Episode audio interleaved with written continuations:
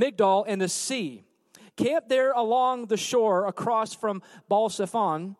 Then the excuse me, then Pharaoh will think the Israelites are confused. They are trapped in the wilderness. And once again, I will harden the Pharaoh's heart, and he will chase after you. I planned, I have planned this in order to display my glory through Pharaoh and his whole army. After the, this, the Egyptians will know that I am the Lord. So the Israelites camped where they, excuse me, camped where they're as they were told. And we're going to skip all the way down Many of us are very familiar with the story, but they were trapped. They were, they were against the Red Sea, per se. They had the Red Sea to their back, the mountains to the right and to the left, and they had Pharaoh's army in front of them. But I want to, I want to go all the way down, all the way down. It says this Then the Lord said to Moses, Now the Lord was speaking to Moses. His people were grumbling, Oh, Moses, what did you do to us? We could have just died in slavery. It would have been cool there. But this is what he says Why are you crying out to me? Why are you crying out to me? Tell the people to get moving. Pick up your staff and raise your hand over the sea. Divide the water so the Israelites can walk through the middle of the sea on dry ground. Let's pray. Father, thank you for the opportunity. Lord, would you anoint every word spoken this morning? Lord, we give you free reign in the service to speak to your people. Would you challenge, encourage, and stretch us in faith in Jesus' name? And everyone said, Amen. So I read this story. I'm, I'm normally not a storyteller, but anything with a little bit of military history, and I, I got to share and I got to plug it in. But I found this interesting. So back in, I think it was World War II, they had this Arab general that what, what he would do is any spy that would come into his country, he, he would punish them to death. But here's the thing the kicker was he would give them two options. He would say, You could either die by firing squad, or you could face the big black door. Ooh, the big black door. And they, they, every time they would look at it, he said, every single time, everybody that was caught and punished to death, they contemplating it for a moment, but they always chose the firing squad. Every single time. So the aide to the general said, Man, I got to ask you a question. Why, why did they choose this? He's like, I don't know, man. I give them a choice. And so the aide just kind of popped in his head and asked the general and said, What's behind the black door? And the general uttered these words freedom. But very few people are brave enough to take it because they can't see what's beyond it. Man, if, I tell you, if a story doesn't speak to what we just spoke to in Exodus and what some of us have gone through in our lives, and maybe going through this morning, that we have a choice we can live in fear. It seems comfortable. We go back to it like, well, I, this is the known. The firing squad is the known commodity. But what God is wanting us to do is to set us free from that stuff and walk into maybe the unknown. It's known to God, but it's not known to us. He's wanting to challenge us and shift our focus on what it is that we cannot see, but we know that it is from God. Can I hear an amen this morning? But why don't they choose it? Maybe, maybe this morning, as I sp- spoke on Moses and the Red Sea, What's the Red Sea in your life this morning? That's a question I want that to resonate in your heart. What's that challenge? What's that obstacle? What do you feel like your back is up against and you feel like at all odds, man, there ain't no way I'm getting out of here? What is that in your life? I just want you to kind of pop that in your brain this morning. But see, we have a choice in life. Everything we do, we can live by fear, we can live by faith. Two choices. You can't have both at the same time. If we choose fear, you will never experience the true satisfaction of taking a risk with God. But if you live by faith, you will have a new found freedom in Jesus Christ. I can tell you this firsthand choosing fear. Choosing fear simply not because I, I, want to be wrapped up in this, not because I, I want this, but because it's comfortable and it's what I know. So I chose to stay in the fear rather than walking in the freedom, and not just the freedom, but the liberation of walking out of the prison cell this morning. But we have a choice. Some of us are still living in fear even I, I, really don't people I don't I don't believe people make the conscious choice to say, I'm just gonna live in fear today. Wake up in the morning, Lord, I'm gonna live in fear all day today. I'm afraid of everything. They don't do that. But when pressure comes, come on, when the enemies come, the pressure comes in, self-preservation kicks in, like, ah, ah, ah. I don't want no part of this.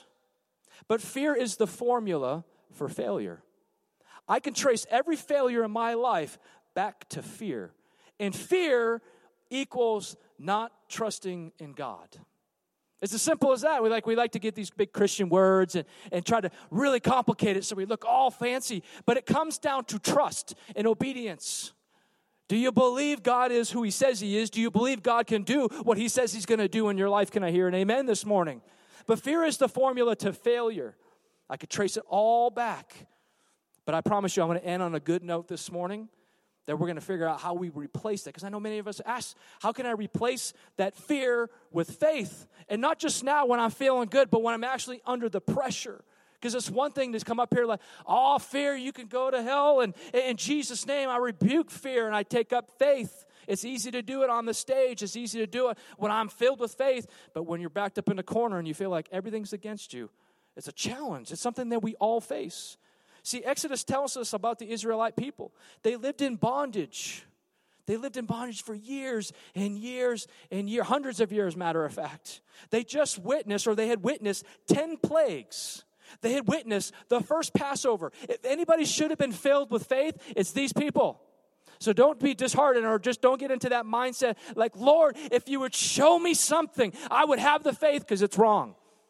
Because you know it's wrong. You know that no matter what he does, you either have the faith or you don't. You see him move in your life or you don't. These people had every reason to believe God to say who he is, for God to believe. I'm going to tumble tie that. They had every reason to have faith, but they chose fear. They blamed Moses for everything, they blamed God. Why did you bring us here? Moses was leading these people away from the Pharaoh, but they had to cross the sea. So you notice in the scripture, he didn't say, I'm going to send an airship for you, I'm going to supernaturally build a bridge, I'm going to let you walk around the sea. No, he said, I want you to go right through it because here's the thing in life, to have faith build up, you have got to face your fears head on. And you've got to walk through your fear. You can't just avoid it. Man, if anybody knows how to avoid things, it's me. I love my wife's laughing because she knows I avoid it if I can. Oh, I'm going to take this way. I'm going to go this way. But God said, Come on, I want you to go through it because there's a learning process for each and every one of us. There's a faith building for each and every one of us if we would face our fears head on and travel right through it. And God wants to do that in our lives this morning, I'm telling you. But I want to use the Israelite people as an example what fear can do if we replace it, fear, or if we replace, I'm getting tongue tied all this morning. Let's move. but what, is, what does fear do in our lives? The first thing, you can write this down, it makes you skeptical. See, they turned on Moses. Not enough graves in Egypt, huh? You had to bring us all out in the wilderness to die out here. Like we were just totally cool, not traveling all this way to suffer in this camp and die. But see, when we fear, when we doubt ourselves, others, and God, that's what fear breeds. You doubt God. Even if he clearly wrote it in the sand, even if he clearly told you, if he spoke it through another person, when fear comes in, you will start doubting the things of God. You will start doubting the things that people spoke to you, and you will also start doubting yourself. Times, if you're honest, it's easy to doubt God. It's, you don't physically see him. It's easy to doubt your friends that are not with you, but it takes some work to doubt yourself. That takes years, that takes practice that tells negative self-taught all these things come with fear. But see here's the thing. The things that you you ridicule the things that we ridicule as a people are what we're most afraid of. All critics all cynics fear is the root of it all. It's not that we don't mind change. We fear change. Because what impact is it going to have on me? What impact is it going to have on the church? What impact is it going to have on my finances See, it's not the actual change, it's just the, the, fear that we have is the root of that. Fear also makes you selfish. We talked a lot about this last week and the week before. You get into self preservation. When you get backed into a corner, you're not worried about, like, man, I, I don't know how I'm going to get all these people out of the room. No, I'm worried, how am I going to get out of this room? I see a door there, I see a door there. You get into human nature of self preservation. It makes you selfish when you fear. But if you recognize that, you could rise above that because you don't focus on yourself you focus on God. See what they were telling, see what they were seeing. They were seeing the mountains, they were seeing uh, Pharaoh's army, they were seeing the Red Sea, but God was saying, Do you see me? Are you looking to me? Don't look at your problems this morning. Don't look at your circumstances this morning. Keep your eyes fixed on me. We see this in Scripture in verse 11 in Exodus. And they were saying, Look what you've done. Throwing accusations at Moses. Look what you've done. This is all your fault. And it's not like they were being dragged. You know, we get to this place where pressure comes, and all of a sudden, the first thing we do is start blaming other people. Man, I remember seeing somebody drag you here. You got here for a reason. Somebody you, might have guided you here this morning, but they went right to blame, passing the buck, running from responsibilities. They're like, oh man, let's go back to Egypt. I'm okay with being a slave, but I don't like the pressure. Fear also makes you stubborn. I don't want to see any of you, you wives nudging your husbands. That was meant to be a joke. We resist change that we're afraid of. When they said, Didn't we tell you to leave us alone while we were still in Egypt? What they were really saying is, Why did you rock the boat? Why did you go against the status quo, per se? See, this kind of fear is going to keep you from growing. It's going to keep your business from growing, and it's going to keep the church from growing, and the devil knows it. If he can riddle his people, God's people, with fear that we don't want to move, see, what fear does is it keeps you exactly where you're at. You don't always have to go backwards to be in fear, but what it does prevent you from doing is going forward. And the devil doesn't want to see the kingdom of God prevailed. He doesn't want to see his people move forward in advancing the kingdom of God. But see, that's what fear does. It puts a wall right in front of us. God was ready to set them free, and they said, Leave us alone. Let us suffer. This was their human response. Fear also makes you short sightedness when they came to the Red Sea, they said they would rather be slaves than die in the wilderness. Let's go back to the good old days. Yeah, I know we were beat. I know that we were enslaved. I know we were starved. But let's go back. Never, ever, ever, ever, ever, ever let your memories dwarf your dreams or your visions. Because if you do, you will never see them come to pass. Thank goodness for the, the, the, good old days and the memories and the foundation that was built before us. But we need to walk in the vision and the dreams that God has given his people today. Can I hear an amen this morning? But that's for us. What has he given us? That maybe some of us are just gripped in fear that I'm not qualified. No, you might not be, but God has called you. I'm not handsome enough. It doesn't matter. God has called you. I'm not educated. It doesn't matter. God has called you. I don't know if I, God doesn't matter. It, God has called his people to move. Like we talked about last week, like pray and then pray, pray. But it's time to go, go and actually do the word of God in your life and actually see the fruit of that before us. But short sightedness, they wanted to retreat, they wanted to go back they had this so little faith that God was going to intervene. They literally saw all this crazy stuff plagues, first Passover, released from prison for 400 years. But they had so little faith that God would show up for whatever reason. You ever had that moment when maybe you're like me and something breaks down in your car and you've seen somebody just heal the cancer? You've seen God move powerfully in a service or maybe in your workplace. But for whatever reason, when it comes to my vehicle, God cannot intervene. I, for whatever reason, I, I, catch myself every now and then, like, oh man, if I would just have help. Like, God's, I could just imagine him looking down. It's like, man, you just saw me heal a brother from cancer. You just saw my power and authority, and now you're questioning that I can't fix something in your car. Think about it. We doubt the small things, it's not always the big things. We believe in the big moves of God, but the small little itsy bitsy bitsy bitsy things, oh God, you can't touch that. Or maybe we feel like it's an inconvenience to God. God's omnipresent, He's everywhere all the time at all times. The devil's one fallen angel, he can only be one place at one time. I'm just telling you, they're not equal, not the same. One's the creator, one's not. But they wanted to retreat, preferred bondage. But see, so many of us are living this way. I live this way. I would rather live in bondage, rebellion, shame, guilt instead of being set free. And by getting set free, it means that you release it and you risk it all for Jesus. That's what salvation is. You're saying, I've exhausted everything. I've done everything.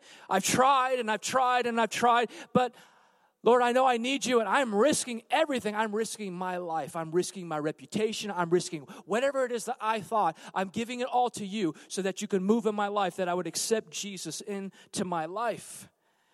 I was so afraid to let go and let God. Maybe some of us are here this morning.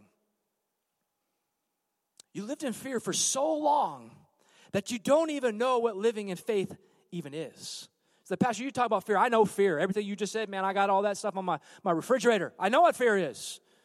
But how do I move from that? How do I move into faith? How do I replace fear with faith in my life? I am so glad you asked me this morning. How can you take risks in faith and not caving into fear? Like I said before, it's easy to do it when things are good, but how about when there's pressure?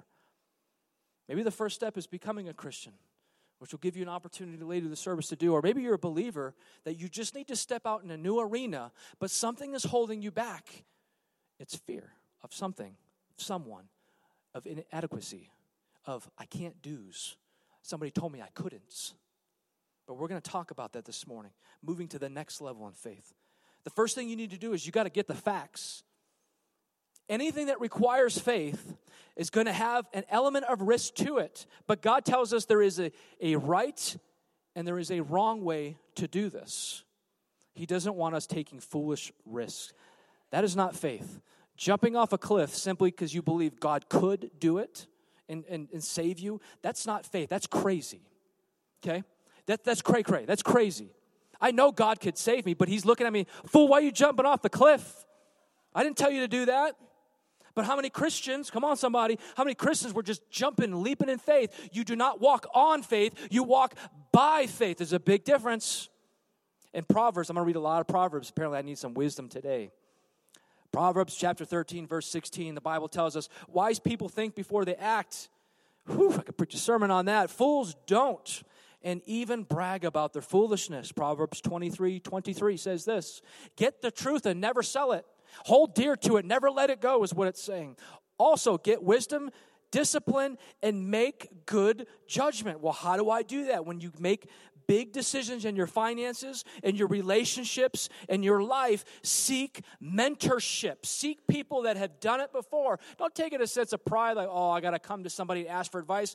Man, we got to find some Pauls in our life. We got to pick up some Timothys in our life in Jesus' name. There's people that need to be mentored. If you don't have one, you need to find one spiritual parents, grandparents, mentorship, it doesn't matter what it is. Somebody in your life needs to be able to tell you no and not just your wife. But has, somebody has to be able to tell you no and also give you advice. And here's the thing you have to listen sometimes. I'm not saying you have to listen every single time, but somebody has to have that honor and privilege in your life to speak life into you because they have an outward perspective. They're looking at your life, at the whole picture. And it needs to be people that obviously are, are following God and listening to God because that's the kind of counsel and advice that you need to be seeking, but it needs to be from someone else. God, give me a word. I gave it to him to give it to you. You going to listen to him? God's checked me on that a few times. Read a book, seminar. Evaluation is the second thing you need to do. You got to count the costs. I, I know we in America we don't like costs. Oh, costs associated with everything. Yes, there is a cost associated with everything. You got to find out why you're doing what you're doing. Right now, in this moment, you got to find out why you're doing what you're doing. Count the cost of time, money, reputation, emotional energy. Also, count the cost of not doing it. We like to forget about that, but there's also a cost of not following God's will. Your life goes into shambles and disarray, and oh, why am I circling the mountain round and round and round and round again? It's because we're not listening to God, and He's trying to give us a way out this morning. Jesus even told His followers, You've got to, uh, uh, uh, don't even come to me, disciples. Don't even approach me in faith until you have figured out what the cost is going to cost you this morning. He told them very clearly in Luke chapter 14, verse 26 if you want to be my disciple, you must, by comparison, hate everyone else your father, your mother, your wife, your children, brothers, sisters, yes, even your own life. Otherwise, you cannot be my disciple. And I'm going to skip down a little bit. And he says this but don't begin until you count the costs. For who would begin construction of a building without first calculating the cost to see if there's enough money to finish it? You got to understand something. It's not a lack of faith to evaluate, it's actually quite the opposite. It's a faith builder. When you look at the plan that God has given you for your life and you're walking it out in faith, and you're evaluating what is the cost? What is it going to cost me? And then you can charge ahead with all the courage and the faith that God has given you. I've had to lay things down. I hear people all the time, oh, I want to be a preacher. I want to be working kids on. If you count the cost of how many gray hairs you're going to have on your head after you work with the kids, we laugh, but there's a cost to everything. To stand on the stage, there's a heavy, heavy cost. To do what you do in ministry, to do what you do in your careers, there was a cost of time, money, there was a cost of something. And it had to be worth it enough for you to pursue it, yes? Evaluate it. Proverbs 20 25 says, Don't trap yourself by making a rash promise to God and only later counting the cost. Lord, if you just do this one time, I promise. Come on, how many of y'all heard that? I promise, just this one time. If I could have this, take this from me, or uh, let me have that, carry that burden instead. You better count the cost. Each decision has a price tag. You need to know it. Preparation. You need to plan your steps. Plan your steps. Yeah, Proverbs chapter 14, 15, the Bible says, Only simpletons, love that word, only simpletons believe everything they are told. The prudent carefully consider their steps. You don't charge into battle without a plan. I don't know any army on earth that would just go, we're just going to wing it. I have no idea what we're doing. We're just going to throw some people on the ground, some tanks, and we're good. God's with us. God's got this. But see, that's crazy. Did God give you that plan? Did that God give you that strategy? Or are you just coming up with your own and you want some Holy Spirit sprinkle juice on that? Come on. You got a plan. Proverbs chapter 16, verse 9. That's a lot of Proverbs this morning. We can make our plans, but here is the key. Here is the kicker. The Lord determines our steps. See, this is a both and we can plan, but we're also supposed to be seeking God. God, give us wisdom, give me counsel, give me direction, give me favor. Let it be your will, not my crazy will. It has to be both and. We make the plans, God directs us. Conversation, prayer. When you plan, pray, and ask God to direct you, things will go out, will go well. If you pray without a plan, you're going to have problems. If you plan and you don't seek God's will and you don't pray, you're going to have problems. Catching my drift this morning. You have to have a both and. And maybe some of you this morning say, Man, I don't make plans, I don't organize, I don't set goals. I just live by faith. I don't need plans, I got faith. I'm just going to walk into fire and God's just going to show up. God's there. But see, here's the thing that isn't faith, that's presumption. God wants us to make plans in our life. He really does. He wants us to dream, but He wants to be a part of it. And we need Him to guide us. You don't walk on faith. I already said this before. You don't walk on faith. You don't just jump for the sake of jumping and believing God can you listen to the word of God. Moses listened to the word of God. He didn't just take the Israelites, hey, let's go camp on the beach and just chill. Like it wasn't just his plan. No, God specifically told him, this is what you're going to do. This is how you're going to do it. This is how I'm going to protect you until I tell you to raise your staff and part the sea in Jesus' name. But see, God clearly spoke to him. There was a conversation. Next, you have to declare it, you have to announce your goal. You have to announce it. See, we don't tell people our goal because we're afraid to fail and look bad. Can I be honest with you this morning? This is a symbol of God speaking to me. I had the choice as a pastor because that, you know, God's still working on me, but I had the choice to not have the tank up here this morning because nobody had formally registered to be baptized in water. So instead, I actually had the thought, man, God, if I put that up there, I'm going to look like a fool. We got a big tank of water, ain't nobody being baptized. And he said, Son, what are you preaching on today?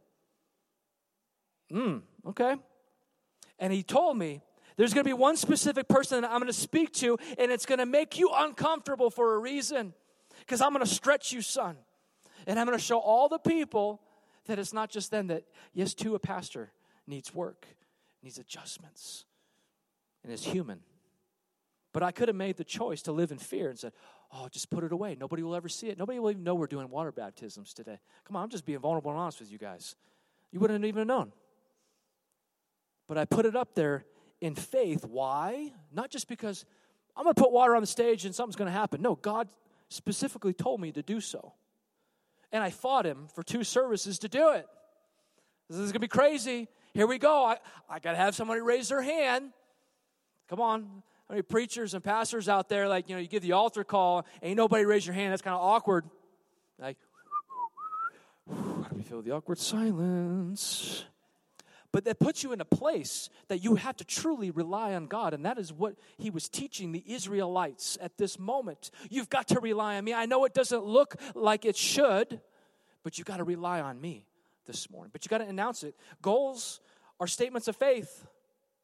They're statements of prayer, they're, they're, proclamations. You need to share it with your spouse. You need to share it with your family. We need to share it with the church because what that does is it builds support. She's not going to support me if I don't tell her what God has spoken to me. And I'll get one, of, you know, she'll either, oh, that's, that's, no, it's not from God. That's the coffee and the pizza combined. Or she'll say, yes, I can get behind that because I know that's God. And it gives you support. Just like when we say, hey, we're going to launch another campus. If I were to sit over here, or Pastor Monty would just to be whispering to himself and not sharing it and proclaiming it and declaring it to his people, how could you be behind it? How could you support it financially? How could you support it with your works and your abilities and your talents that God gave you? No, we need to declare it loud, but a lot of us don't want to because we're afraid. Because if we speak it, oh, what if it doesn't happen? What happens if it, you don't say it? I count the cost on the other side a lot more than I count the cost of doing. I'd rather be a fool for God than a fool for the world. I stole that from my wife. Thank you, babe. But why do we tell others to dream, to goal? Why do we share these things? Because you got support. It builds faith, it attracts people to that. That's a vision I can get behind. That's something I can get behind and support. But if we keep it secret, you'll never know. Don't keep it secret from your spouses either. Initiation, this is my favorite part. This is the let's go and launch out part of it. See, it's kind of like a trapeze artist. So if you've known me for any bit of time, five minutes, you know that I'm visually oriented. I have all kinds of crazy like visuals and all kinds of cool things that God speaks to me, and this is just how I think. So I'm thinking of this like this trapeze artist. Everybody know what a trapeze artist is, right?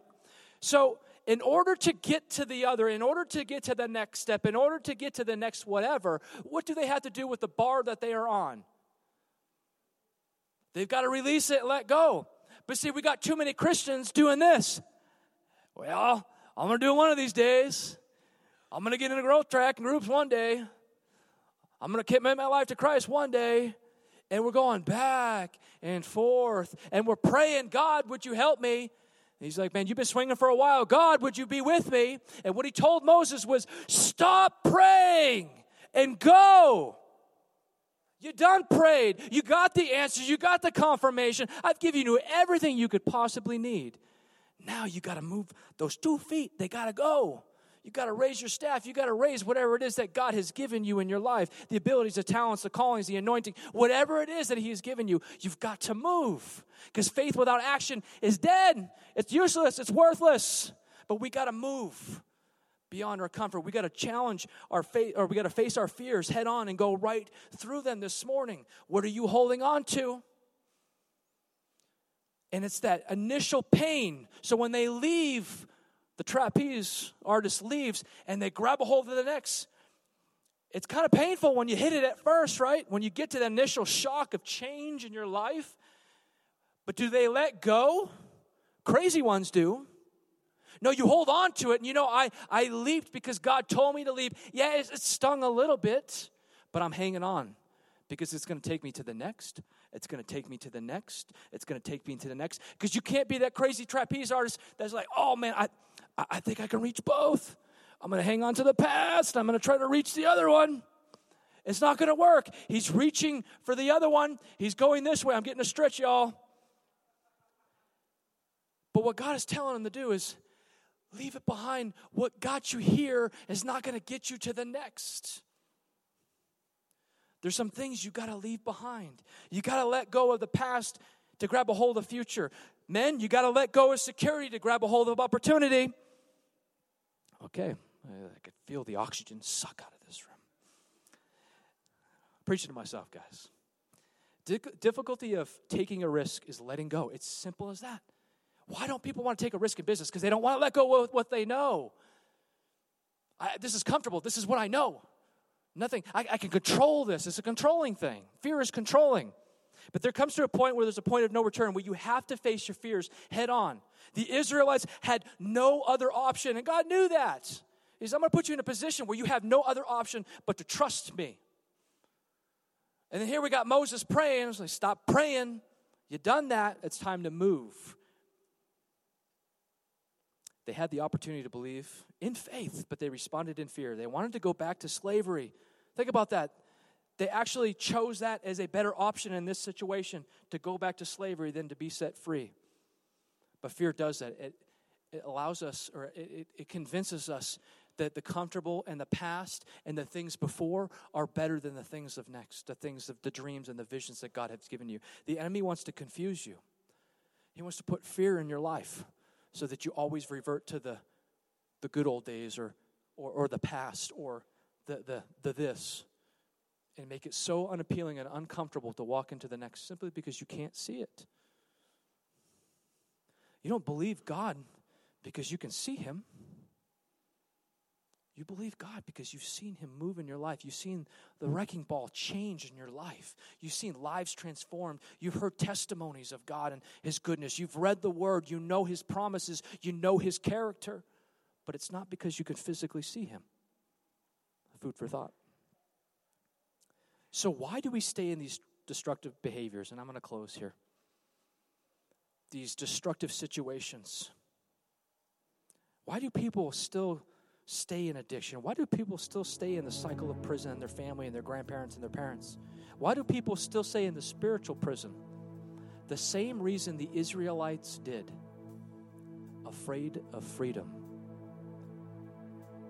It sounds crazy. Like if I ask anybody in this room, do you like freedom? The answer would unanimously be yes. But if I ask somebody that has never experienced freedom, both in the physical and in the spiritual, they would have to think about it. If I asked an Iraqi during the Iraq War, Do you want freedom? You know what they would do? They would count the cost and they would think about it. What does that mean? To us, freedom is just this thing that, this gift that we've been given but there's so many people that are struggling in our community that don't understand the concept of freedom, that it's a free gift for us to get a hold of.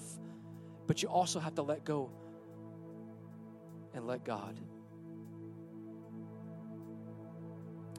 What's the solution when you're backed in the corner?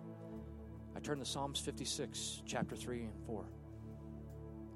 And the psalmist writes, But when I am afraid, see, I love that. He, there's a human touch here. I love reading through the Bible and knowing that, you know what, there's some humans in here that struggle with all kinds of stuff so we can relate. But he says, But when I'm afraid, I put my trust in you. I praise God for what he has promised. I trust in God, so why should I be afraid? What can mere mortals do to me? When you get backed in a corner, fear is gripping you, what do you do? Put your trust in God. See, courage isn't the absence of fear. I can tell you firsthand, I've experienced fear that is life altering and gripping. But I've seen men and women courageous. And when asked, Weren't you afraid? Oh, I was very afraid. But what courage is, is, is moving on through fear despite of what they're afraid of. And I believe that in this place this morning, I believe God is really asking his people, it's time to have that kind of courage. He's not saying that you're not going to. He's saying, I want you to persevere and push through the fear and know that I'm going to guide you every single step of the way this morning. The Lord said to Moses, Why are you crying out to me? Tell the people to get moving. I'm not Moses, I'll tell you that although we do have a Moses in the crowd. His name is Moses. But I'm pleading to you it's time to get moving. We have an entire generation of people to reach in, outside these walls in the city of Caldwell, in your respective businesses and your workplaces. It does no good whispering to ourselves, praying to ourselves, talking amongst other Christians. But what are we doing to walk it out? What are we walking? Are we just in our own comfort? Or are we willing to walk in the bar to have a soda with somebody just so they can experience some light? Are we walking? So, this is my appeal to you. It's time to get moving. One day, I'm going to find a small group to plug into. One day, I'm going to get into growth track, but maybe one day I'm going to put God first and I'm going to receive Jesus.